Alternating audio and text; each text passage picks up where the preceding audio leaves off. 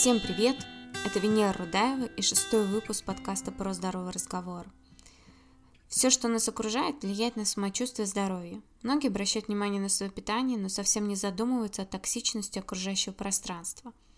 Об этом мы и поговорим. Гость данного подкаста Лиля ведет свой блог о безопасном быте.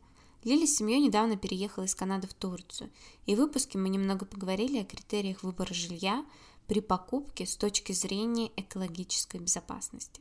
Также обсудили бытовую химию, искусственные ароматы, фильтры для воды, в том числе берки, какой должна быть безопасная посуда и какие растения могут помочь очистить пространство. Слушайте подкаст и спасибо, что остаетесь с нами. Буду рада обратной связи.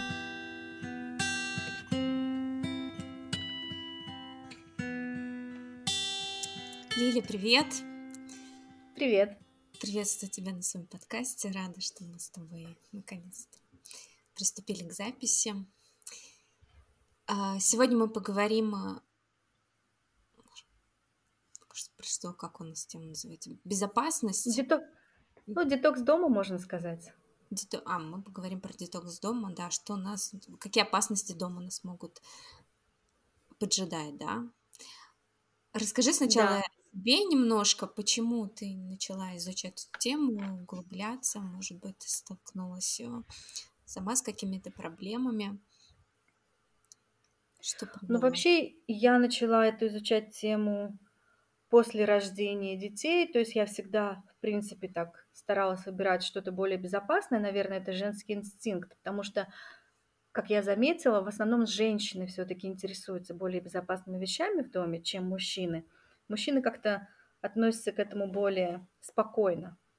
Вот. И я начала, когда родились дети, и потом вот с рождением именно, третьего ребенка, когда у нас были уже проблемы со здоровьем, и у меня, и у него, я стала углубляться и поняла, что как бы нужно именно очищать свое пространство для того, чтобы у организма было больше сил для того, чтобы восстанавливать свое здоровье. Да, у нас тоже в доме больше я заморачиваюсь, чем, чем муж. А, расскажи тогда, а, вы сейчас где живете? Вы сейчас в Турции живете, правильно?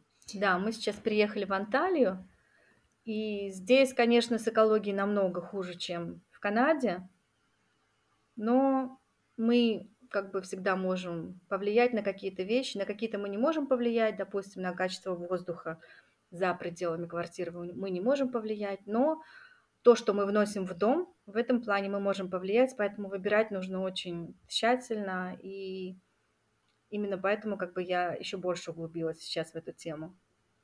Угу. То есть вы, вы переехали, я поясняю, Лиля переехала из Канады, Лиля очень долго жила в Канаде, и они вот всей семьей совсем недавно переехали в Турцию на постоянное место жительства, и вы купили квартиру, да? Расскажи, как вы искали квартиру, потому что тема интересная, ты писала в Инстаграме. А какие ну, да, у тебя здесь... были требования квартиры? Здесь есть очень популярный такой русский район, называется Хурма. Ну, он не совсем русский, но много русскоговорящих там живет в этом районе.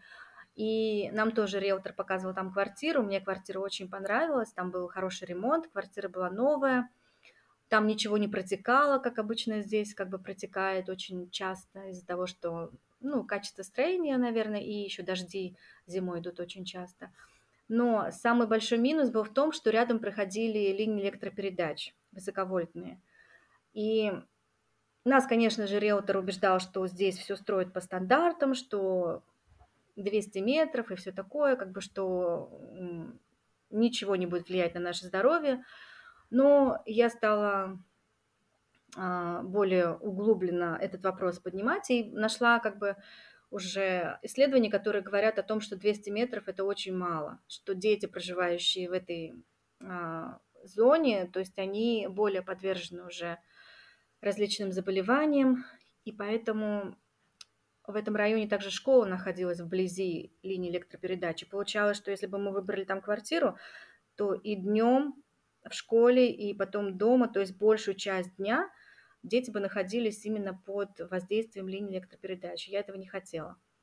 Поэтому мы смотрели также Здесь нужно очень так аккуратно выбирать, потому что часто на крышах ставят сотовые вышки, и поэтому каждый раз, когда мы выбирали квартиру, я очень прям вот ходила чуть ли не с биноклем, смотрела, чтобы не было никаких вышек, никаких а, излучений, чтобы в окна к нам не шли. Но на момент покупки, конечно, ничего нет, но это может быть потом. То есть э, домов вокруг очень много, и кто-то может поставить потом на крышу вот этот объект, и ты уже здесь как бы не сможешь ничего изменить.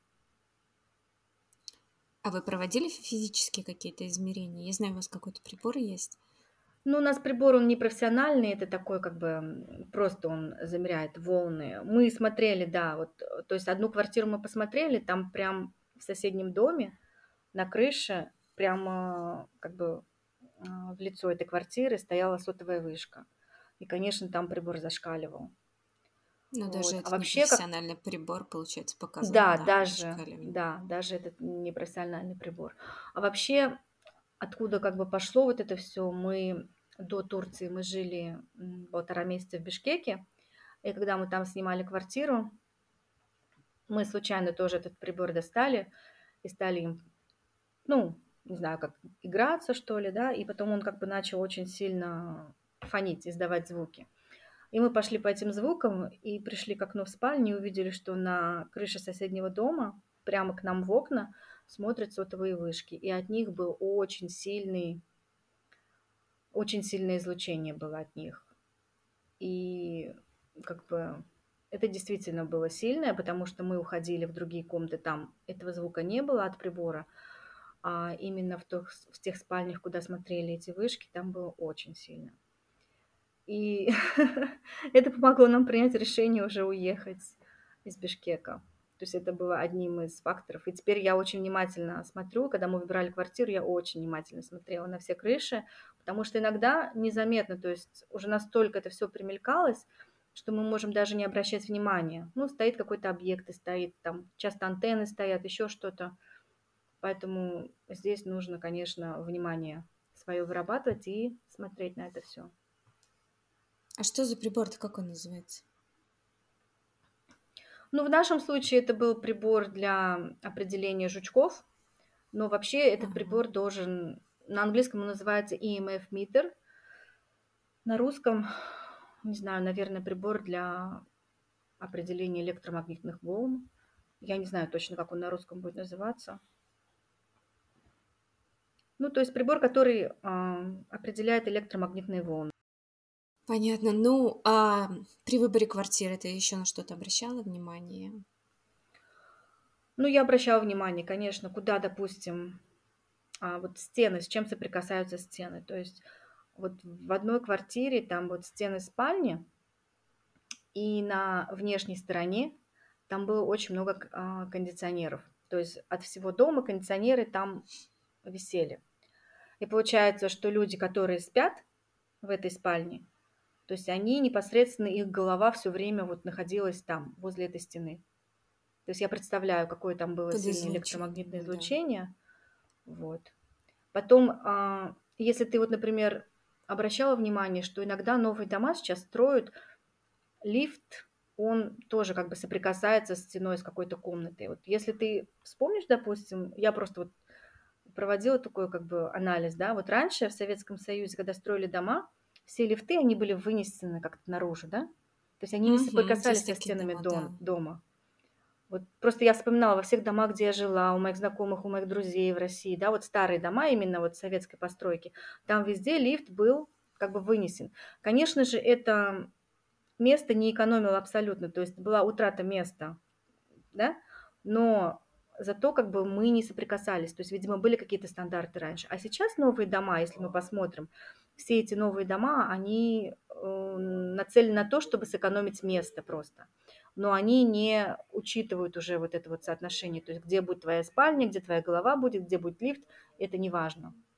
Поэтому вот это тоже я учитывала, смотрела, чтобы не было лифта рядом со спальней, допустим, да, там с тем местом, где мы проводим много времени – то есть, ну вот такие моменты, то есть, где высокое излучение, какие приборы могли бы принести высокое излучение, чтобы это не находилось рядом с детской, рядом со спальней и рядом там с тем местом, где мы проводим много времени. А, а нет проблемы с плесенью там в Турции? Климат не считается Есть. Важным? Есть проблемы с плесенью, да. И поскольку мы выбирали квартиру большую, у нас трое детей, то мы смотрели А, то есть у нас варианты были только или верхний этаж, то есть, э, допустим, верхний и предпоследний, или нижний самый этаж и вот второй. И нижние этажи, как правило, они все страдают от плесени, потому что зимой очень сильные дожди идут, очень сильные. Иногда протекает все, как бы, да, и верхние этажи тоже от этого страдают. Поэтому мы видели очень а, много новых. А домов. центрального же отопления нет, получается, да? То есть там очень холодно зимой. Именно центрального нету, но вот есть дома, где проведен газ. Именно в Анталии газ как бы есть в городе в самом, но не все проводят его. Вот в нашей квартире, которую мы купили, здесь есть газ, и поэтому здесь как бы отопление, оно хорошее, то есть зимой а, равномерно все отапливается и плесень не появляется. А есть квартиры, мы смотрели прям вот буквально новые квартиры, вот только вот еще или уже построили, вот еще в процессе стройки, и там уже все течет, и там уже плесень от того, что все течет. И как бы, ну, это сразу, хоть они пытались нас убедить, что, ой, нет, это просто там что-то в трубу попало, это вот починить, все, все нормально будет. Но все равно это уже есть, и я уже видела, что там развивается плесень, то есть уже сразу это нет для меня было. Угу. В итоге у вас какой этаж? Верхний? Но в итоге, да, у нас как бы квартира на последнем и предпоследнем этаже. Это ну, третий, четвертый этаж у нас получается, у нас невысокий дом. И дом не новый, но зато из-за того, что дом не новый, я уже как бы все обсмотрела, я посмотрела, что ничего не течет, что все крыши, на крыше все как бы сделано хорошо, изоляция хорошая. Потому что ту квартиру, которую мы снимали до этого, а, принципе, все было нормально, но однажды пошел сильный дождь, и ветер был, видимо, в какую-то вот в другую сторону, и прям вот из окна, из щели в окне откуда-то полилась вода в комнату. Это было очень как бы неприятно, несмотря на то, что квартира ухоженная, очень такая чистая, хорошая была. Ну вот, то есть проблема такая есть. Нужно очень сильно в Турции смотреть на гидроизоляцию. Хорошо, давай теперь поговорим про дом, про безопасность дома, да, про детокс дома. Э, на что стоит обращать внимание? Почему, почему это важно? Ну смотри, Следить а... за, за окружающим пространством, где ты находишься. Я считаю, что вот два основных момента, вот, которые первоочередные, которые нужно учитывать в своем доме, это воздух и вода. То есть человек не может долго прожить без воздуха, и человек не может прожить долго без воды. То есть это два основных элемента. И если мы хотя бы вот эти два элемента учтем в нашем доме, то мы уже очень большую пользу для себя сделаем. То есть воздух это первоочередное, мне кажется, потому что уже очень много исследований насчет того, что внутри помещения воздух намного хуже, чем а, вне помещений, да, чем на улице. Но, конечно, это тоже зависит от страны, пожив в Бишкеке, я могу сказать, что на улице воздух зимой тоже ужасный. Поэтому очень важно убрать все синтетические отдушки, да, вот эти вот все а, освежители воздуха, чистящие средства, которые очень сильно пахнут, свечи, вот эти вот э, синтетические, не настоящие. Вот это все оно дает, а, привносит, вроде как бы мелочь такая, да, но это все привносит в наш микроклимат нашей квартиры а, очень нехорошие химикаты, которые, естественно, влияют на наше здоровье, а именно на эндокринную систему в первую очередь. И если мы заменим вот этот большой пласт, мы уже очень сильно очистим свой, свой воздух, даже если у нас нет пока фильтра для очистки воздуха. То есть все, что пахнет, в том числе и шампуни, и средства личной гигиены, все, что пахнет именно с отдушками, с ненатуральными отдушками, это все должно уйти в первую очередь. И это уже очень сильно улучшит а, воздух в нашем доме. Вот. Потом, конечно... А... То есть косметику, когда мы выбираем, чтобы мы там смотрим, чтобы не было парфюма, да? Как они там пишут в составе? Ну да, парфюм То, может под разными э, именами скрываться, ароматизатор, парфюм, а, как еще там, ну, на разных языках по-разному можно написать, там много синонимов, Вот. Но под одним этим словом может скрываться до двух тысяч различных химикатов и комбинаций их. И самое страшное, что вот эти компании косметические, у них есть право не разглашать, что входит в состав их аромата, потому что это может быть их личным секретом, этот запах может быть запатентирован или еще что-то, поэтому они имеют право не разглашать. И никаких э, норм по этому поводу нету. Но на самом деле все эти запахи, они приносят очень большие проблемы для человека, потому что, как я уже сказала, именно в первую очередь влияют на нашу гормональную систему. Угу. Кажется, такая базовая вещь, но для меня сейчас вот просто не пользоваться освежителем воздуха, потому что я уже просто не переношу эти синтетические запахи или не пользоваться парфюмом, да, духами, но встречаешь людей, для которых это настолько обыденно, просто да. приходишь в ужас, как люди не понимают, что это вредно. Особенно, что... особенно я заметила это с переездом в Турцию, потому что в Канаде там, эм, там есть как бы такой негласный, скажем так, закон, да, что вот, например, если ты приходишь куда-то, особенно вот в поликлинику куда-то, да, в такие медицинские учреждения, там вот пишут, а, такое как объявление. Пожалуйста, не используйте духи и сильно пахнущие средства, потому что у кого-то может быть аллергия. И это нормально считается там. А здесь, здесь такого понятия нет вообще. Здесь очень сильно пользуются духами и женщины, и мужчины. Но, но здесь вот, по крайней мере, знаешь, я не вижу, что так сильно пахнут порошки. Вот в Канаде очень сильно любили а, свою одежду так вот постирать хорошенько, чтобы от нее пахло. Чтобы mm-hmm. от нее пахло. Вот не просто, видимо, порошок, они еще потом добавляют, когда сушат, они добавляют специально вот такие листы а, с запахом. И вот во время сушки запах еще усиливается. И вот это вот, как бы человек проходит мимо тебя, еще пять минут после этого запах остается от его одежды, но зато она чистая. Это такой как бы а, является признак того, что моя одежда постирана люди как бы ну, считают, что это круто в Канаде. Здесь такого нету. Здесь э, очень многие сушат вещи на улице, на солнце, а солнце, оно просто убивает вот эти все запахи, поэтому, видимо, здесь нет такой проблемы пока. Но здесь проблемы с духами. Понятно. А, ты сама э, какими средствами используешь, э, пользуешься дома? Ты нашла для себя какое-то минимальное количество, которое достаточно. Я вот знаю, что ну, ты что-то из кастильского мыла делала, да, чистящее средство.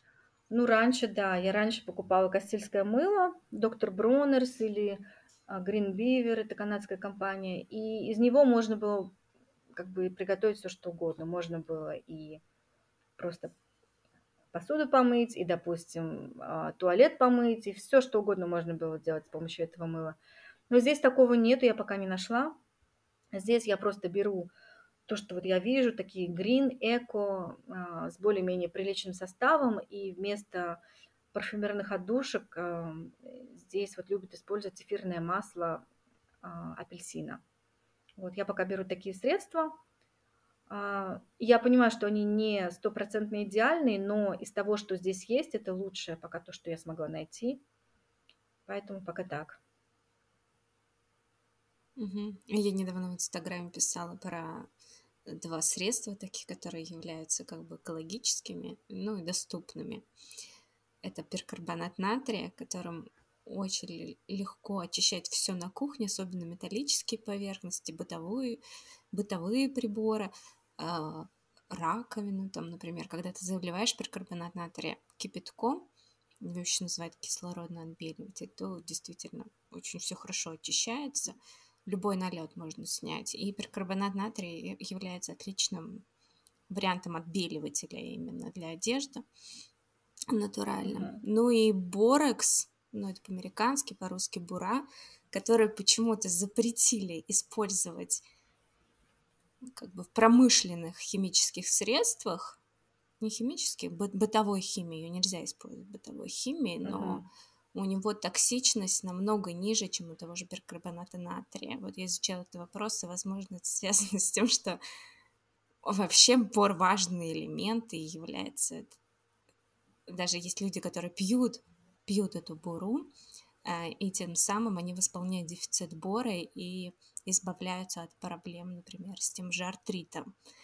То есть там история такая, что, может быть, э, фарма и влияние фармы повлияло на то, что теперь это бура считается токсичным средством, и ее как бы ну, запрещено вообще да. потреблять внутрь, и э, на нем стоит пометка «Я для насекомых», но это действительно является натуральным, естественным средством против, против насекомых, как э, гербицид, да, то есть если ты посыпешь растение какое-нибудь вот этим порошком буры, то оно просто, ну, умрет и то есть э, это средство от сорняков, но это безопасное средство от сорняков. Ну вот бытовой химии нельзя использовать, используют перкарбонат натрия. В общем, да, Ну, в Канаде история. продавался борокс, то есть его можно было купить свободно, он был на полках в магазине, и он продавался именно в разделе с чистящими средствами. Но вот, вот. в Европе я знаю, что в Европе, по-моему, запрещено. И в России тоже мне написала девушка, ну, что в России не, нельзя использовать чистящих средств.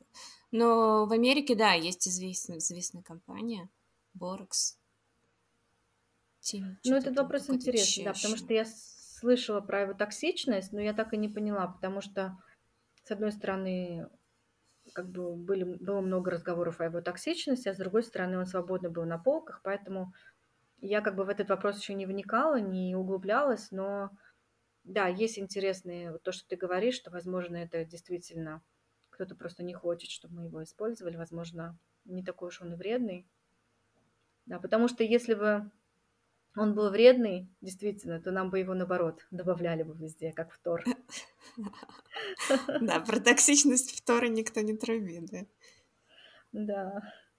Хотя в Европе считается, что фтор а, его почему не используют в торт Европе? Потому что считается неэтичным. Он является из раздела как бы лекарственных средств и неэтичным считается всем подряд а, как бы предлагать вот это средство. То есть если воду фторируют, то получается каждый человек, и ребенок, и взрослый, получает этот фтор.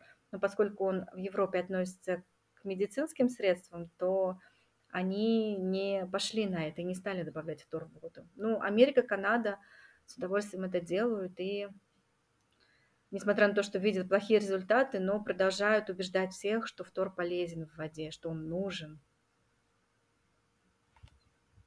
Если уж мы заговорили про воду, давай говори, проговорим, поговорим про фильтры. Ты изучала эту тему? Ну да, фильтры. Вы же недавно тоже Филь... фильтр купили, да? Да, мы поставили фильтр недавно. Но вообще мы как бы... Вообще мое как бы изучение фильтров началось вот с Берки. А, тогда как бы по рекомендации одного известного человека мы купили Берки. Я тогда даже не изучала, потому что я полностью, ну, верила, Доверяла. как бы, да, вот авторитетное мнение человека, и я как бы не изучав вопрос, не изучив вопрос, купила фильтр. Он не дешевый, он мне обошелся что-то около 500 долларов со всеми там фильтрами, со всеми дополнительными аксессуарами. Вот, и ну, я, честно говоря, я сначала была в восторге от него, и я как бы делилась своим мнением в Инстаграм тоже. Качество воды было намного лучше, естественно, чем от обычной бриты, да, от обычного кувшина. Вот, но он у нас очень сильно забивался быстро, буквально прям вот сначала каждые три недели нужно было промывать, потом уже каждый день мы должны были его промывать, и и просто было настолько неудобно все время заполнять, ждать, когда вода это очень медленно отфильтруется. То есть было очень неудобно. И потом я стала а, изучать этот вопрос, и я поняла, что Берки он не такой уж идеальный, как про него говорят. И все-таки, когда есть вот эта аффилированная система, да, когда есть аффилиейты, которые вот рекомендуют и получают процент от продаж, тогда всегда есть как бы нужно всегда внимательно изучать, потому что, да, много очень слишком позитивных отзывов, и когда слишком много позитивных отзывов, нужно еще глубже смотреть, я считаю так. Вот, и, и я тогда поняла, что как бы он очень неэффективен от фтора, несмотря на то, что они заявляют это. Когда я узнала, что очищая от фтора, они используют вот, а, оксид алюминия, по-моему, да, тут что-то с алюминием связано, они используют. Ну да, как бы получается, меня... я вот сегодня как раз наткнулась на, на статью, тебе прислала по фильтру Берки, где он обсуждается, и один из моментов, что он якобы очищает фтор, но используются какие-то фильтры, которые да, в итоге вот они выщелачивают используют... этот алюминий, оксид алюминия в воду. Активированный оксид алюминия, да, они используют вот в этих белых фильтрах своих. И, и как бы он получается, может быть эффективен, если а, pH воды от 5 до 7. Но когда pH воды намного выше, а вот обычная водопроводная вода, она там, у нее другой pH, вот в среднем это там 8, где-то, ну, короче, больше 7, то получается, что он неэффективен этот фильтр. То есть он нехорошо очищает фтор. И еще ну, какая и проблема с этим фильтром? то, что потом в воде иметь тоже. Некоторые, да, да, некоторые, кто вот, э, допустим, купили этот фильтр, и если, допустим, сделать тест сразу при новых фильтрах, да, вот этот черный белый, белый фильтр, если вот только новый ты поставил фильтр, и ты сразу делаешь тест воды, то на выходе вода может быть идеальной, потому что фильтры ты только поставил, они свеженькие. Но вот эти черные карбоновые фильтры, они очень быстро забиваются, и еще как бы на них вот сверху нарастает такая как бы а, слизь вот из тех бактерий, которые он задерживает, да, вот это все, оно тоже там размножается. И то есть под конец а, своей службы качество воды будет намного хуже, чем в самом начале. То есть неравномерное вот это все. И еще какая проблема в том, что когда Берки говорит, что они а, тесты свои показывают, допустим, для свинца, да, они говорят, что 2, минимум 2 ppb, то есть частичек на, а, на миллиард. Вот. А калифорнийский центр, да, вот калифорнийский вот строгий закон, он а, дает уровень 0.2. То есть получается, что в отчете Берки а, в 10 раз больше, чем вот этот уровень, который Калифорния выставляет. И ну, поэтому они не продаются там... в Калифорнии, потому что не проходят по этому закону. Да, потому что у них очень там, то есть они вот сказали, что у них вот два, да, а, а что там, может быть, они до двух написали, то есть они написали, что вот конкретно два, то есть у них может быть и 0,1, а может быть и 1,9, поэтому у них их результаты очень такие как бы расплывчатые.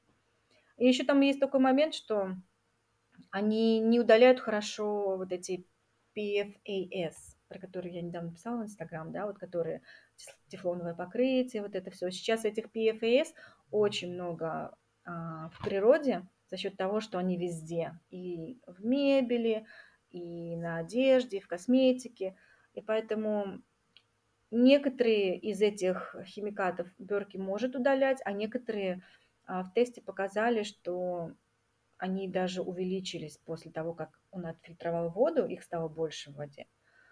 Поэтому говорить о том, что это идеальный фильтр, я бы не стала. Ну вот я читала вот. статью, там показатели количества растворенных, растворенных минералов после очищения оно увеличилось, то есть как будто э, фильтр еще что-то добавляет в воду. То есть даже Они, ты знаешь, я видела, я видела у одной женщины в сторис, она тоже делала тесты, и она там нашла, э, нашла серебро после Берки она нашла серебро в воде. И она написала Берки, спросила, вы добавляете, у вас в ваших фильтрах есть серебро? Они сказали, нет. Тогда она еще раз как бы, ну, думает, ну откуда же у меня серебро после моих, э, как бы у меня ничего нигде нету, то есть это получается только фильтр. Она очень, очень долго докапывалась до этой темы, в итоге выяснилось, что да, какие-то фильтры Берки содержат серебро, но они об этом не говорят. Понимаешь, тоже такой момент. То есть они очень избирательны в том, что они объявляют публике, а что нет. То есть какие-то моменты они просто не договаривают. Угу. Ну, все-таки какой фильтр лучше брать? Получается, обратного осмоса, да? Наиболее эффективные. Но они тоже ну, бывают все разные.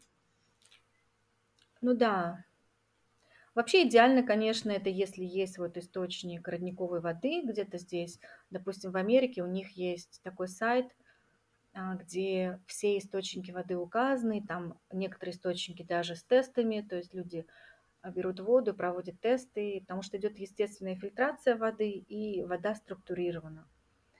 Если, конечно же, такого нет, Но у них не будет есть... повышенного содержания минералов в такой воде. Кажется, ну вот поэтому там проводят, проводят э, тесты. Вот. Ну, они могут быть разными, то есть в зависимости от твоей, твоей локации, то есть где находится этот источник, там могут быть разные минералы.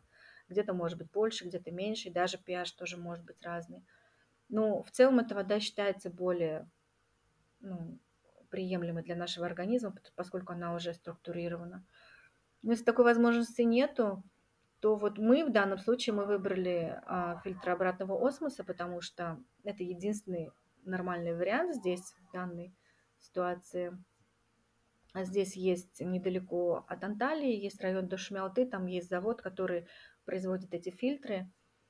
Вот, и в принципе, вот, это нормальный вариант, я считаю, потому что он убирает и фтор, он убирает и тяжелые металлы, и поэтому более-менее вода становится нормальной. То есть в этом плане ты уже не переживаешь так сильно. Вот. Но в Канаде мы ставили фильтр, который назывался... Он не был обратного осмоса, он оставлял минералы, но он очень-очень сильно фильтровал до 0.01 микрон, по-моему, если я не ошибаюсь, или 0.1 микрон. Скорее так, да. То есть а, этот фильтр э, был не, как сказать, не, не фильтр обратного осмоса, а вот именно тот, который оставляет минералы. Угу. Но у тебя есть какие-то советы, как выбирать фильтр образного осмоса? Каким параметрам, критериям? Надо тесты воды смотреть? Да, но надо в первую очередь смотреть на тесты воды, да. Вот честно, у нас что-то стоит, там этот барьер, наверное, все в России известный, но я вообще не углублялась, я не знаю. И у нас на прошлой квартире был фильтр, там пять ступеней, а муж почему-то поставил только четыре ступени, и постоянно была накипь на чайнике. Мы так очень ну, несколько лет, наверное, жили с этой накипью на чайнике, пока не поняли, что надо поставить там, подкрутить еще там пятый фильтр, и тогда накипь перестала появляться. Ну, то есть, видимо, очень много кальция оставалось. Вот.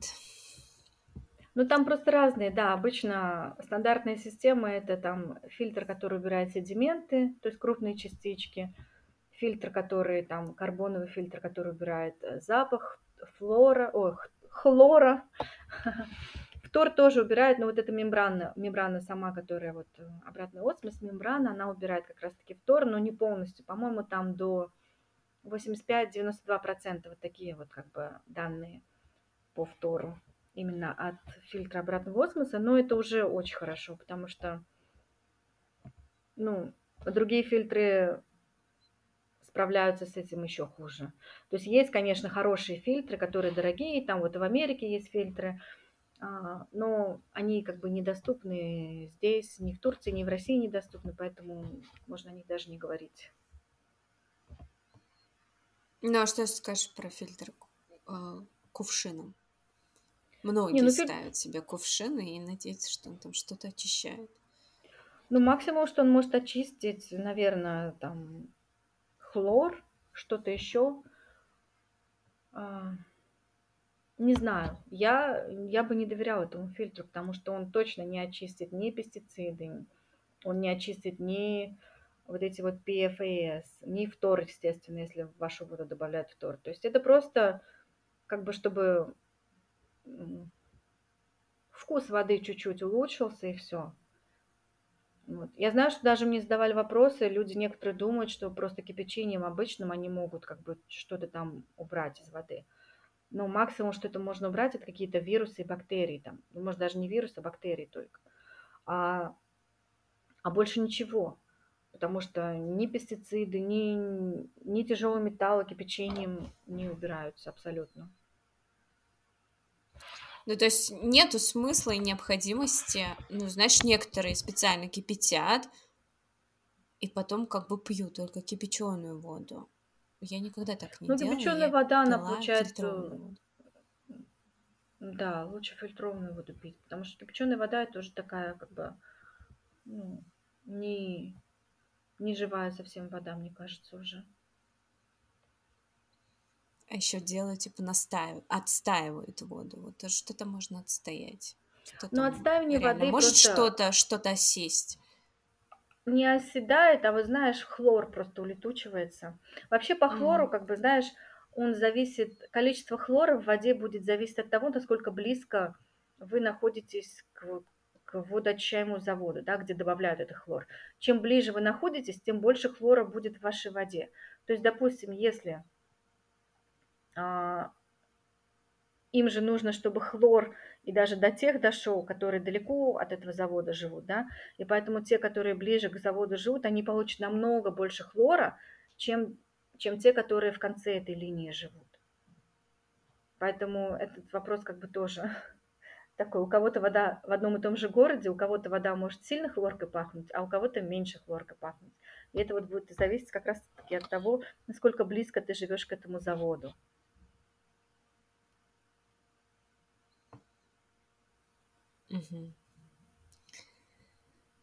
Ну, давай продолжим про кухню, если уж мы говорили про воду. На что еще стоит обратить внимание на кухне?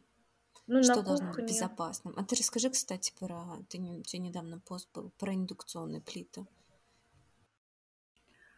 Индукционные плиты считаются более а, опасными за счет того, что они являются источником электромагнитного поля высокого, высокого излучения. А, Самый безопасный вариант это электромаг- а, электрические плиты. И газовые тоже не самый лучший вариант, поскольку они выделяют продукты горения в воздух. То есть если у вас газовая плита, то нужно открывать окна, а, вытяжку использовать. Вот. И, ну, как бы здесь мы, в принципе, можем повлиять, да, то есть мы можем какие-то шаги делать, чтобы обезопасить себя. Вот. И в целом в кухне основное, на что надо обратить внимание, это, конечно же, посуда. Потому что посудой мы пользуемся каждый день. И мы достаточно много уже про посуду говорили. Да, у нас и гид есть по безопасной посуде. Там, а, в принципе, основные вот эти вот виды посуды, они расписаны. Давай мы это сначала начнем. Про посуду, про просто из которой мы едим, да? Какая она должна быть? Ну, посуда, из которой мы едим, Ну, база да. требования. Ну вот а, здесь сложно сказать, какая посуда будет безопасна, потому что никаких тестов, нормативов, ничего нету, да, то есть, в принципе, посуда с завода может выходить хорошая, безопасная, наверное, они какие-то там тесты проводят все-таки, да, но они проводят тесты на выщелачивание, то есть это новая посуда. А если эта посуда уже постояла в посудомойке много раз, да, то есть вы ее какими-то абразивными средствами почистили, то верхний слой стирается, и потом уже может идти контакт с пищей. Очень часто даже верхний слой, вот эта глазурь, она содержит тяжелые металлы. Если ваша посуда, допустим, с какими-то яркими орнаментами, то тоже в красках могут быть тяжелые металлы. Свинец и кадмий это самые популярные. Вот. Почему-то вот до сих пор не запретили использование в пищевой вот, ну, продукции, которая касается, соприкасается с пищей, вот тяжелого металла. Для меня это загадка, если честно. То есть они считают, что если они на момент выпуска продукции с завода это не, не выходит, это все, то значит это никогда не выйдет. Но это же неправда, там и сколы бывают, и бывают микротрещины от перепада температуры, поэтому лучше выбирать посуду, которая, допустим, номер один это просто стекло, то есть вот стеклянные тарелки, да, вот, допустим, а, в Турции это Пашабахче компания, компания Love, а в Америке это компания Pyrex, а, это компания, а, забыла уже название. Ну вот Pyrex одна из основных, еще на букву а, а, Duralex еще есть компания, это французская компания Duralex. Вот. И на букву А еще что-то есть, но я уже, честно говоря, даже название забыла. Вот. В общем, если тарелки просто из стекла, из бор- боросиликатного стекла или еще сода лайм называют, еще есть такой вид стекла, то они безопасны, в них не добавляют сейчас уже не добавляют свинец, кадмий, вот ничего такого не добавляют. Ну, а если я не знаю фирму, вот просто вижу стеклянная тарелка в магазине, в чем могут быть риски? Ну, прозрачное Ну, если, допустим, это стеклянная тарелка какого-то, как вот no-name бренд, да, то есть вот неизвестный бренд, там, допустим, китайский какой-то, я не стала бы брать, потому что мы не знаем, что они добавляют. Вот. Если это какой-то, ну, бренд, который ты знаешь, да, что ты знаешь, что это какая-то российская компания, допустим, да, и что ты можешь зайти к ним на сайт, посмотреть вообще, что они, да, ты можешь им задать вопрос, то, в принципе, можно взять, потому что сейчас стекло уже не, ну, в основном не добавляют свинец, если это, конечно, не хрусталь. И со стеклом важно, чтобы это не было цветное стекло. То есть, потому что сейчас тоже модно вот такое слегка голубоватое, слегка коричневатое стекло, да, зеленоватое слегка. То мы тоже не знаем, что они там добавляют для этих красок, поэтому лучше их не, не использовать. У меня муж, э, когда мы переезжали, купил, купил посуду люминарк коричневую, корич, корич, коричневого стекла. Я говорю, ну что ж коричневый-то? Да все нормально, там что-то опять начинаешь. Вот. Ну а что ты думаешь про люминарк? Все-таки коричневый будет безопасно или нет? Он э, достаточно известный. Ну, я знаю, да, про какой ты говоришь набор. А, ну, в принципе, я не знаю, что сказать, допустим. Я бы себе домой не купила бы это стекло. Из люминарк я бы взяла вот то, что я сейчас себе купила домой. Я взяла, да, просто белое, белое да? вот эту вот посуду, без рисунка. А, как бы, ну, здесь тоже она не идеальная, эта посуда, да, там тоже они добавляют оксид алюминия, по-моему, они добавляют, но там не такой большой процент, который должен был бы вызывать наши, как бы, опасения. Но лучше тоже эту посуду мыть руками, не ставить в посудомойку, ну, как бы лучше так, с такой посудой обращаться, потому что все равно происходит как бы процесс изнашивания. Ну вот э, там... А наклейки на стекле?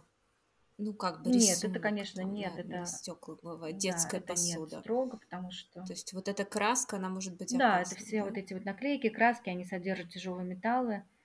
То есть, может быть, даже ва- ваша посуда она не содержит, но где гарантии, кто вам скажет об этом? Вот Тамара Рубин, она проверяла американскую компанию Карелли. Там тоже вот это по типу люминарка, тот же, тот же состав, да. И вот там белая посуда, она не содержала свинец и кадмий. Но эта посуда, опять-таки, она содержит оксид алюминия. То есть, но это лучший вариант, чем, допустим, обычная фарфоровая посуда. Потому что в обычной фарфоровой посуде там и краска, и может быть, и глазурь может быть, и в самом материале может, могут быть тяжелые металлы. Там как бы намного больше а, опасностей, чем в обычной вот белой люминаркой или карелли посуде.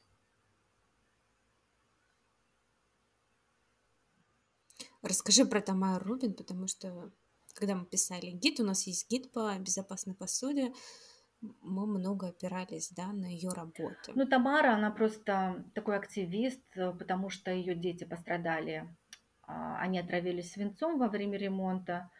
А, в Америке до 70-х годов там все дома красили свинцовой краской, и когда делаешь ремонт, то там должна специальная приходить команда, которая как бы будет ну, правильно все это делать. И Тамара вызвала такую команду, но они не сделали все по правилам. Они, э, дети находились во время ремонта дома, то есть и они дышали вот этой вот свинцовой пылью, поэтому у них отравление свинцом, и поэтому Тамара уже э, избегает свинец э, везде. Вот. Э, она очень много сделала тестов вот этим специальным прибором, специальный пистолетик есть такой, XRF называется, но этот пистолет, он тоже как бы, им нельзя постоянно пользоваться, потому что он тоже излучает а, радиацию, когда вот в процессе работы. Поэтому невозможно как бы любую вещь им проверять, то есть ты будешь излучаться сам тоже. И, ну, у нее достаточно большая база, она проверила много вещей, и уже как бы выяснилась такая, ну, какая-то закономерность, скажем так, да, что вот, допустим, до какого-то года вот какие-то компании не добавляли тяжелого металла, после этого уже не добавляли, потом Тамара, она сама писала письма компаниям, продолжает писать, да, то есть она как бы вот эту проблему, она ее ставит на такой уровень, чтобы они заговорили. Вот именно благодаря Тамаре очень много людей стало знать о том, что посуда в принципе может содержать свинец. Мы ведь об этом раньше даже не думали, мы даже не знали об этом, правильно? Нам даже в голову такое не приходило, что кто-то может добавлять свинец в посуду, в тарелку или в чашку. А вот оказывается это так. И Starbucks тем же грешит, и IKEA до, IKEA до а, до 94 года все стекло было там с, со свинцом. А до 2010 года у них тоже были стандарты такие не строгие, а вот уже после 2010 года посуда Икеи, она считается безопасной. Вообще про Икею хочу сказать отдельно, потому что если вы живете вот, ну, в, допустим, не в Америке, да, там не в Канаде, где у вас есть такой вот доступ а, к безопасным продуктам, да, которые вот рекомендуют, допустим, та же Тамара, да, она очень много рекомендует, но вот, допустим, в Европе этого не купить или вот в Турции не купить этого. Для меня, я считаю, что Икея – это очень такой безопасный островок, скажем так, да, куда я могу прийти и любой продукт купить и быть уверенным в том, что он будет а, соответствовать стандартам. Допустим, если у меня нет возможности, вот у меня не было возможности здесь найти хорошие качественные матрасы, я иду в Икею. Да, они не идеальные, эти матрасы, да, там есть какие-то химикаты, но я знаю, что Икеи выше стандарты все равно, чем, допустим, на какой-то будет фабрике в Турции. Поэтому а, тот же, та же посуда, если вы возьмете в Икее, то намного больше вероятности, что она будет, в ней будет а, минимальное содержание свинца, потому что они у них стандарт, по-моему, до 100 ppb, если я не ошибаюсь. То есть там очень высокие стандарты, потому что это, они соответствуют европейским стандартам. Поэтому если у вас нет, допустим, возможности найти что-то безопасное, идите в Икею. И будьте спокойны, что этот товар будет соответствовать стандартам. Ну, сейчас Икея России помахала ручкой, но обещала вернуться. Ну, ну Сейчас да. они закрылись, но вроде в мае будет открытие. Но это снова. уже как бы тонкости, и я думаю, нас слушают из других стран тоже, да, из стран как бы бывшего Советского Союза. И поэтому, в принципе, Икея, она, ну, как я ее называю, безопасный островок.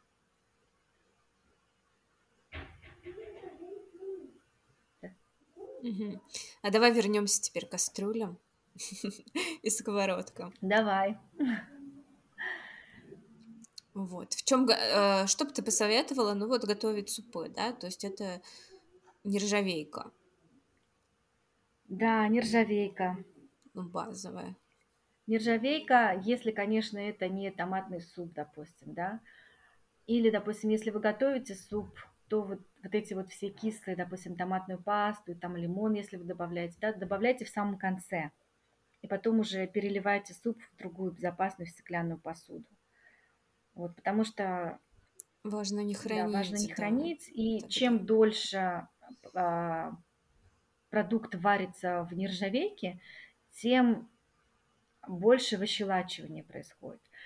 И а, можно, Даже если это не, не щел- щелочной продукт. ну даже Ну, если не щелочной, да, то есть, то есть лучше сока.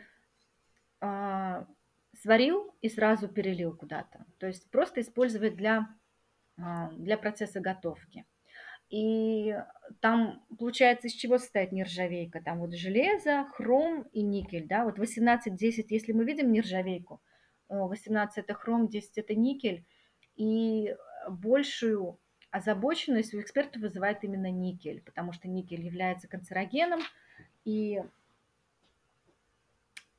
есть посуда без никеля, но эта посуда, она менее как бы устойчива, да, она может ржаветь, у нее больше шансов ржаветь. И если не добавляют никель, то добавляют другие элементы. Там молибден, по-моему, добавляют, еще что-то. Поэтому здесь надо смотреть. В принципе, 18-10 ну, тут вот такой двоякий, да, да, двоякий поэтому... да, момент. То есть 18-10 он более устойчивый считается на самом деле как бы в самом выше класс. Да. а есть еще 21-0. Вот. 18-0 это более, более, больше... Да, есть еще 21-0. Ты не слышал про такое? Я вот недавно уже, как бы, когда изучала этот момент, я узнала про 21-0, и она считается тоже хорошей, но вот я пока еще не, не углубилась а, в эту тему.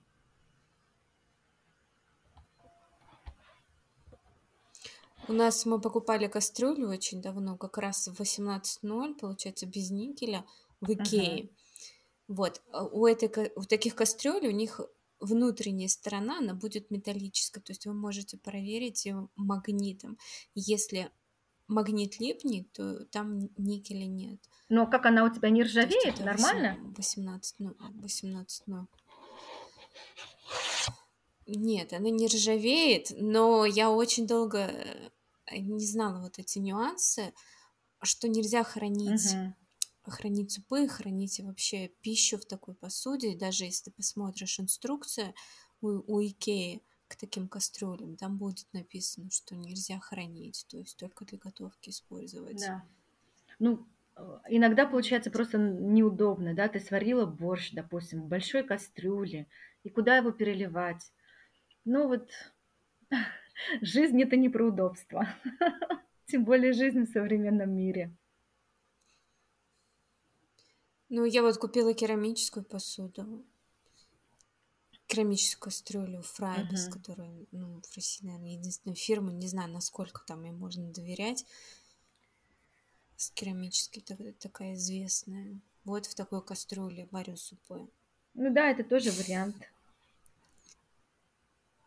Ну, вообще, как бы, как я уже говорила, нет идеального варианта, поэтому мы просто должны как бы приспосабливаться. Допустим, чугун тоже имеет место быть, я его как бы не убираю полностью, да, то есть блины приготовить, допустим, или вафли приготовить. Вот очень часто спрашивают про, а, как это на русском сказать, Ваф... Э, прибор, который делает вафельница. Вафельница. Вот.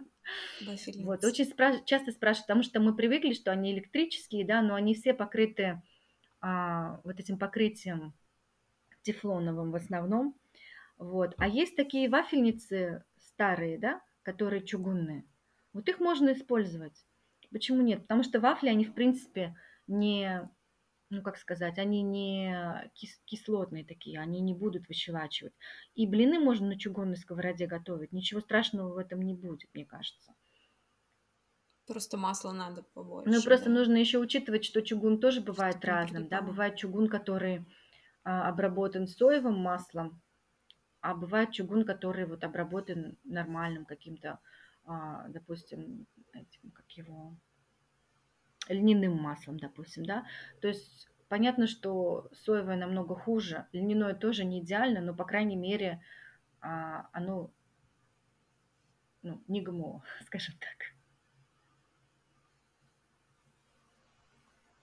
То есть их на заводе? Ну да, они вот есть чугун уже обработанный, выходит с завода. Вот, например, американская компания Lodge, да, а, они, у них все казаны выходят уже из сковородки, они выходят обработанные соевым маслом. То есть они уже закрепляют, как это называется, силинг на английском называется, то есть когда ты season, season делаешь, то есть ты маслом обрабатываешь, потом запекаешь при большой температуре для того, чтобы вот именно как раз-таки не ржавело, железо не контактировало с пищей.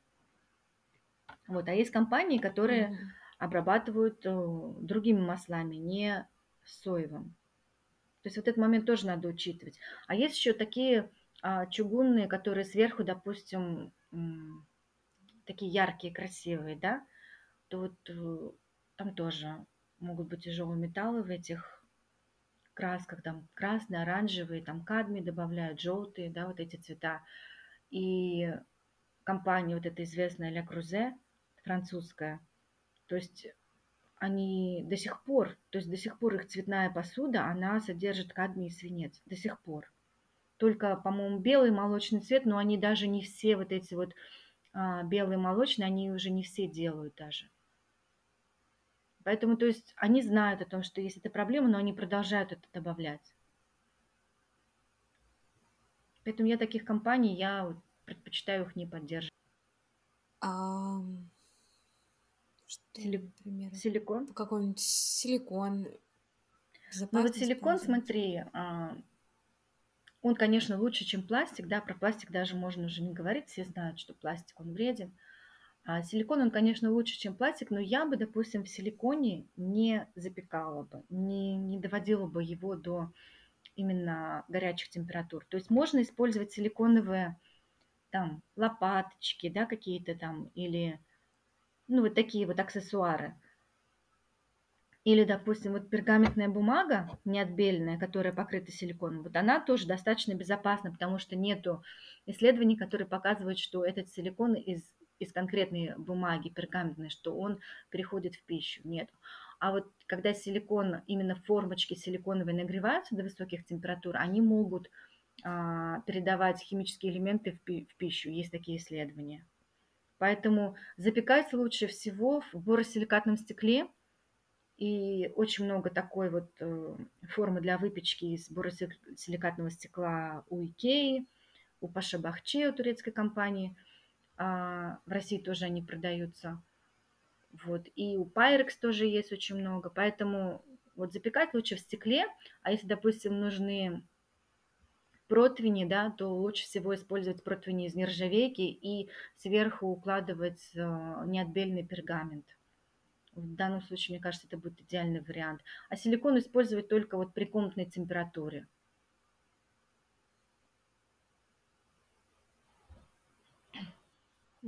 Вспомнил, что я тебя хотел спросить. Вернемся к, теперь к сковородкам а, про тефлон. Про тефлоны и как выбирать сковородки, чего там не должно быть, на какие параметры смотреть. Ну, по поводу тефлон, наверное, многим извест, фильм, а, известен фильм, как он, «Темные воды». Да. Помню, очень, очень сильно меня поразил. Вот, про то, что корпорация. Корпорация важна прибыль, но не важен человек. Вот. Ну, еще Эрин Брокович тоже, да, на эту же тему и фильм. Что... Да, я, кстати, недавно, недавно пересматривала. Да, что э, сидеть и думать, что, ну, это же продается, это уже безопасно по умолчанию. Ну, ну очень много наивно. количества людей. Хотя да, у меня да, есть очень такие много знакомые. людей. Особенно, знаешь, это вот а, поколение наших мам, наших родителей, вот они, они привыкли а, к советским ГОСТам, и они считают, что если в магазине эта вещь продается, то значит она безопасна. К сожалению, это не так. И все вот эти новые покрытия, которые есть сейчас, а, они, может быть, не содержат вот PFOA, который уже никто не содержит, потому что его запретили, в принципе, да, но в Америке даже запретили. Америка, как правило, одна из последних, что запрещает какие-то химические элементы. Европа более а, а, впереди в этом плане, поэтому европейские стандарты, они выше считаются, чем американские. Но вот, например, если вы видите сковородку, там написано не содержит PFOA. Это вообще ни о чем не говорит, абсолютно ни о чем не говорит. Это говорит о том, что только одного из тысячи элементов нету. Вот. А есть еще и Gen есть еще и PFBS, то есть э, очень много разных других элементов есть. Надо смотреть, чтобы не было именно PFAS или PTFE, вот этих элементов, чтобы не было. А, у меня есть пост на эту тему, там как бы вот наглядно прям вот э, схемка такая, что какие буковки, потому что тоже в этих буквах сложно разбираться, это же все аббревиатуры на английском языке. И а, поэтому вот есть только парочка брендов, которые безопасны более-менее, и то как бы это тоже как сказать, условно безопасны, потому что, в принципе, вот антипригарная посуда – это новая, мы еще не знаем. Тот же Green Pen, то есть мы, мы понимаем, что она достаточно безопасна, но насколько безопасна полностью, мы не можем сказать, потому что не, нету полного листа, то есть полного списка, что компания использует в своем покрытии. Нету этого. То есть, да, они говорят, вот, что вот этого нету, кадмия нету, свинца нету, а PTFE нету, да, это, это правда, а, когда проверяют, действительно этого нету, но мы не знаем, на что еще нужно смотреть в анализах.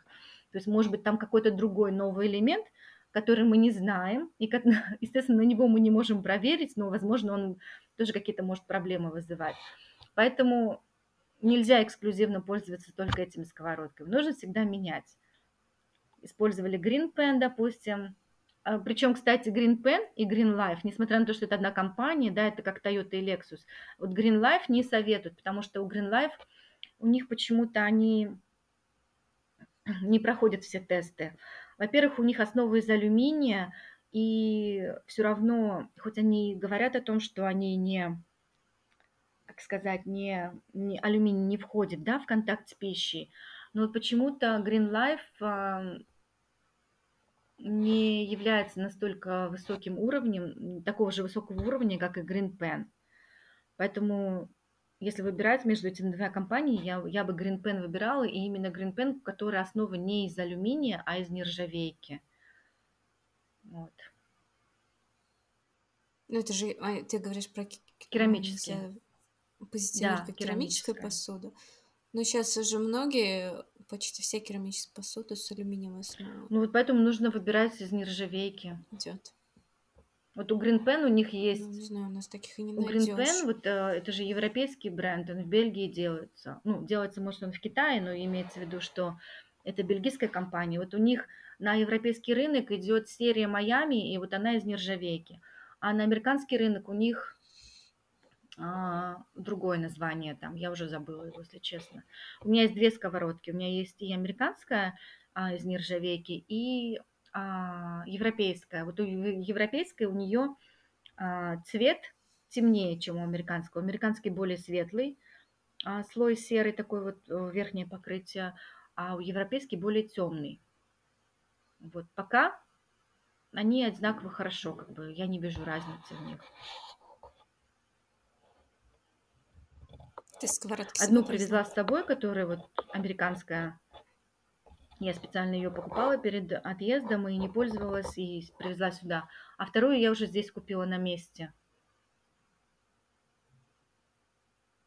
А, ну вот в одном магазине я нашла, да, и я делилась сторис, потому что, ну, сложно здесь найти, конечно, вещи такие вот э, европейские тоже. Турция очень сильно защищает свой рынок, и здесь в основном местные товары, а местных сковородок хороших нет. Лиля, обращаешь ты внимание на текстиль для дома? У тебя есть какие-то требования к выбору? Ну да, конечно. В первую очередь это должны быть натуральные материалы, потому что синтетика, она э, и в контакте с кожей как бы не хороша, и она выделяет микропластик, когда мы стираем, допустим, да. Поэтому органический материал в приоритете, допустим, если это хлопок, то органик хлопок должен быть, потому что хлопок очень сильно обрабатывает пестицидами. Но опять-таки не все, допустим, из органического хлопка. Полотенце мы можем взять обычные. Постельное белье лучше брать из органик хлопка, потому что мы э, проводим большое количество времени на постельном белье. Очень хороший лен и материал из э, конопли. То есть вот эти материалы очень хорошие. Шелк и шерсть, там нужно уже смотреть, нужно выбирать, чтобы были этичные производители, потому что идет очень много и использования химикатов тоже, и обращение с животными не очень хорошее. Вообще есть два стандарта, которые нужно учитывать при выборе текстиля. Это ГОЦ и ОИКОТЕКС.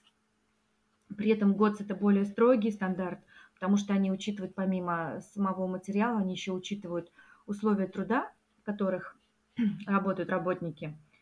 Вот. И несмотря на то, что эти стандарты, они для хлопка, но они и синтетику тоже учитывают, может быть добавление синтетических волокон – всегда, даже если есть сертификаты, нужно проверять а, описание, то есть из чего состоит данный материал.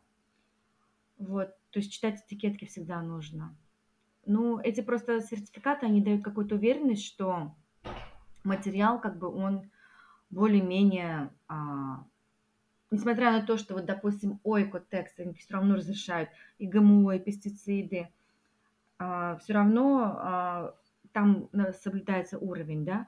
То есть вот недавно а, выставляли же в Инстаграм о том, что, допустим, Shein, AliExpress, там часто одежда содержит тяжелые металлы из окраски. То есть вот эти сертификаты, они позволяют как бы избежать вот этих моментов. То есть мы знаем, что, допустим, если и добавлено что-то, то это в пределах нормы.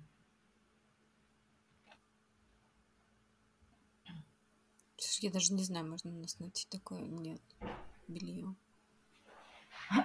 Ну, допустим, какие-то а, какие-то H&M, допустим, у них часто тоже вот было с органическими сертификатами.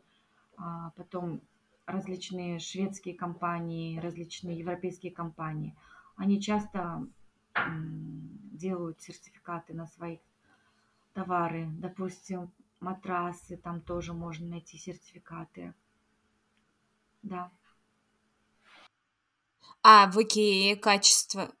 В Икее какое ну, в Икее там organic, по-моему, нету.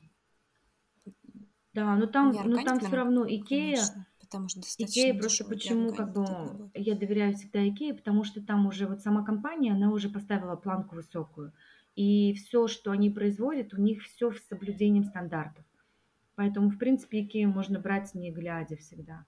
Нет, всегда надо смотреть, конечно, но я имею в виду, что если выбирать между, допустим, каким-то постельным бельем на рынке где-то, да, когда ты не знаешь, кто производитель, ты не знаешь, какие краски они использовали – и Икею, то я выбираю Икею, потому что я знаю, что компания соблюдает стандарты европейские.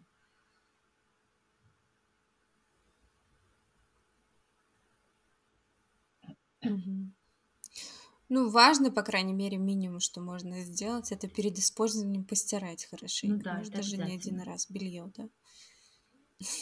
Потому что все равно обрабатывают все, чтобы не было плесени, чтобы не было там, а, не развивались всякие микробы, жучки. Все это обрабатывается фунгицидами, поэтому обязательно нужно стирать. Это да.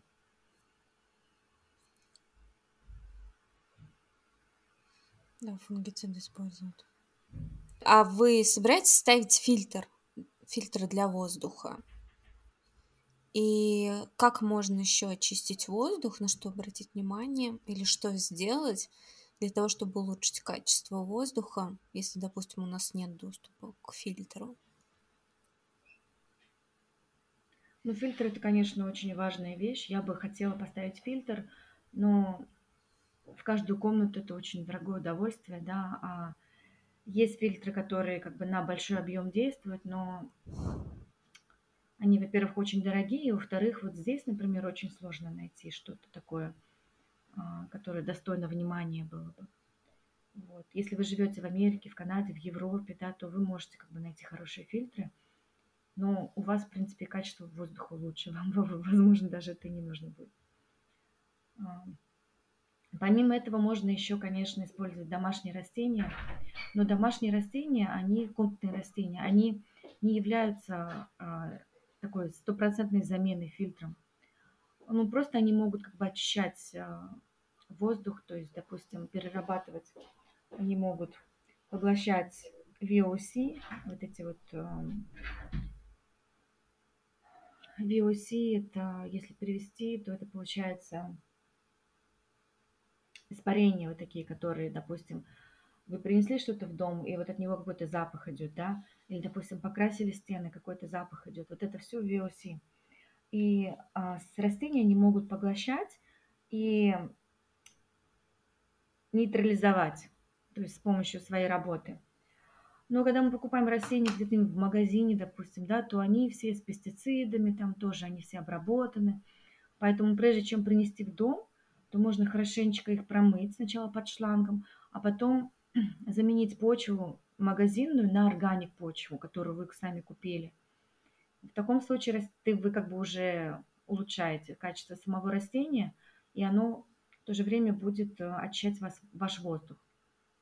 А есть такие Никогда не думала растений. о растении в этом, в этом ключе. Тогда на самом деле безопаснее покупать ну, растения с рук, да? У нас вот на Авито много, много продают растений. у кого-то.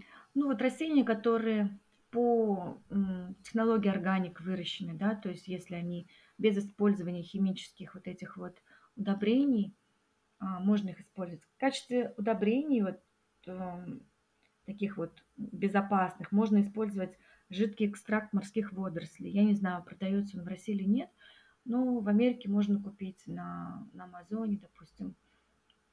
А, из водорослей делается жидкий экстракт, и он содержит все необходимые минералы для растений, и вот им можно удобрять. И он, конечно же, не, не вреден для, для нас, для людей.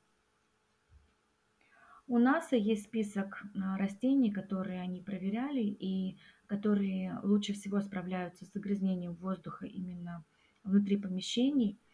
А, если назвать парочку из них, это а, специфилиум, потом Тещин язык. хризантема, тещин язык, да, вот еще есть хлорофитум, то есть вот эти вот в основном это все растения, которые так у нас уже популярные комнатные растения, но если мы будем их по дому расставлять, ну, ну, в достаточном количестве, то есть нужно понимать, что как бы там на площадь нужно не одно растение там на комнату, допустим, хотя бы три растения на комнату, чтобы они эффективно очищали воздух. Вот, тогда они тоже будут работать, но опять-таки не настолько а, качественно, как фильтр для воздуха. Но как замена вполне себе может, а, можно использовать, конечно. Кстати, по поводу, чем поливать растения. Я начала пиявками заниматься, ставлю себе пиявки. Вот, и та вода, в которой пиявки находятся, отлично подходит для полива растений. И они потом хорошо, хорошо себя ведут и, можно сказать, процветают. В общем, пиявки выделяют там какие-то вещества, которые полезны для растений. Очень интересно. А вообще пиявки, они а в, какой, в какой-то особенной воде, в фильтрованной воде ты должна их держать или в какой? Слушай, ну я просто фильтрованная, но, знаешь, говорят, лучше не всю воду выливать, с пиявок чуть-чуть оставлять, потому что они как бы к себе среду создают, и потом добавлять новую. Угу. Вот. Ну, в общем, лучше даже, по-моему, не фильтрованную. В магазинах, когда растения поливают, вот зелень, там петрушку, укроп, чтобы они не завяли, а, то тоже как бы поливают, могут органические а, органическую зелень поливать обычной водой из-под крана, да, не фильтрованной, с фтором, с тяжелыми металлами. Но некоторые магазины, они, а, у них есть стандарт. То есть если органический магазин, допустим, такой как Whole Foods, да, то они должны поливать вот эти вот растения водой а, обратного осмоса. То есть у них это стандарт такой. То есть это тоже вот как бы такой момент интересный, что вроде мы думаем, что мы покупаем органическую петрушечку в соседнем магазине, а она может быть уже впитала в себя водопроводную воду. Ну, вообще, как растения выращиваются, да, то есть а, мало кто учит. Так это вопрос по, да, по, к, да. К ну, вообще, вот ор- органическая практика, да, органическая практика, она учитывает эти вопросы тоже. То есть если у продукта есть а, стандарт органик, то там это все тоже как бы учитывается. А если а, нету, то тут уже как бы, да. Скорее всего, что и нет.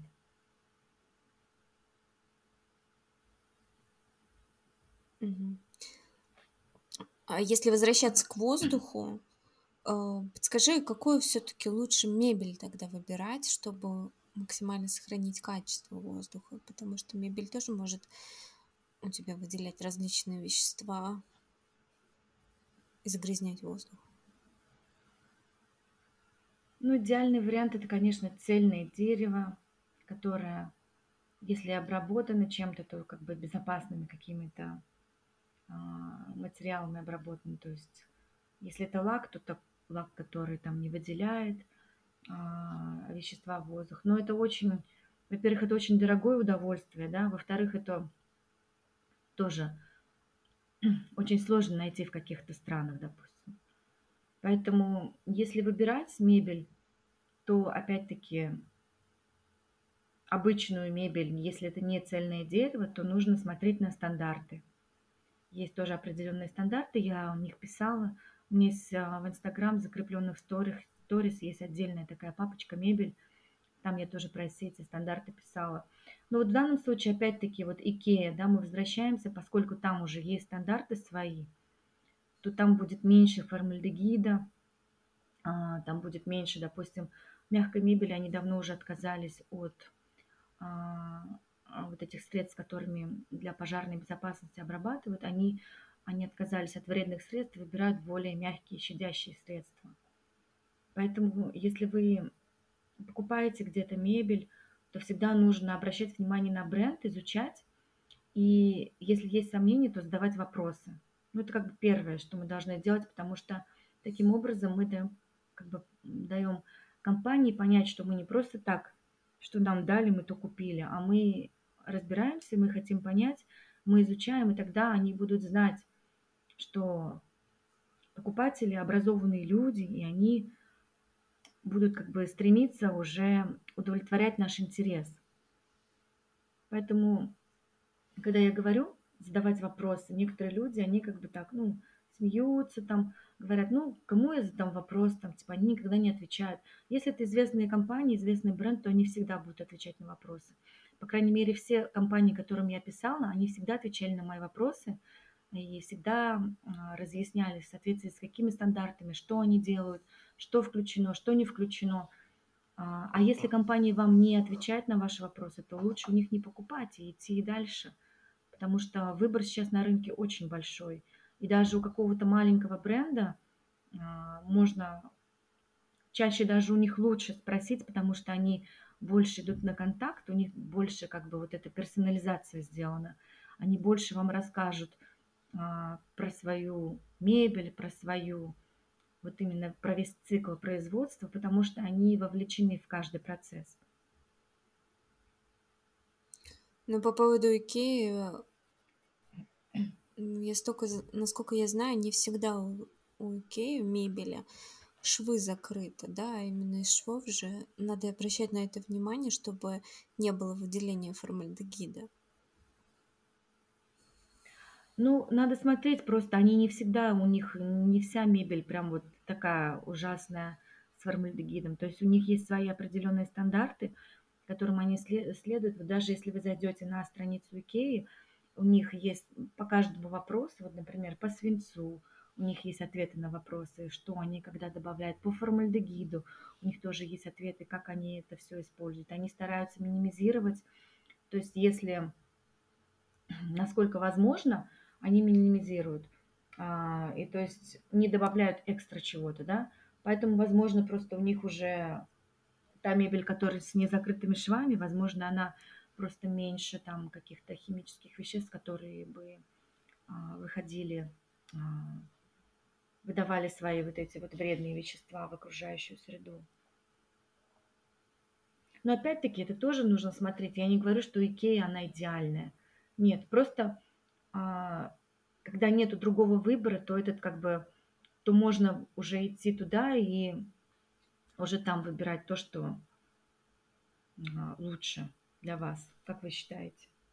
Потому что там тоже есть разного уровня же продукты. Есть и более дешевые, есть и более дорогие. Есть и просто дерево, которое ничем не обработано.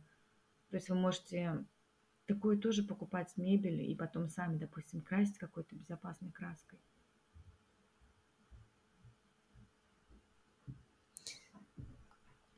А ты знаешь что-нибудь по обоям, например, по краске, что, что безопаснее использовать? Насколько сейчас хорошее качество обоев, например? Нет, я это еще не изучала. А по напольному покрытию? Мне, кстати, писали историю, одна подписчица писала, что нее, они переехали, по-моему, у нее было очень сильное ухудшение здоровья, ни у кого не было, но вот именно у нее. А потом оказалось, что, по-моему, там был какой-то линолеум, что ли. В общем, какие-то проблемы именно с качеством материала в квартире. И когда они это заменили, ей стало лучше. То есть э, на нас действительно очень сильно могут, может влиять то, что нас окружает, но мы даже не подозреваем, что это. Вот. Ну, не все верят Ну, еще. это да, конечно, то есть, ну, нужно выбирать более натуральное покрытие. Допустим, вот виниловое покрытие, оно не самое лучшее. А, ламинат тоже бывает разного, каче- разного качества. А вот А линолеум бывает паркет, безопасный? несмотря на... Винил ты имеешь в виду в линолеум? Если честно, линолеум я не сталкивалась. Вот последние 15 лет я вообще не сталкивалась с линолеумом, поэтому я не знаю даже. Мне кажется, это сплошной а, пластик. Его лучше, наверное, вообще не использовать. Мгм. Ну все, тогда будем мы заканчивать. Лилия, спасибо большое, что пришла, просветила нас, поделилась своей историей. Было интересно. Спасибо тебе за то, что пригласила. Мне тоже было очень приятно с тобой пообщаться. И эту тему всегда а, можно дальше развивать, как бы бесконечно, и можно в моем инстаграме подчеркнуть еще больше информации. Мгм. Да, хорошо, я оставлю ссылки. Все, спасибо.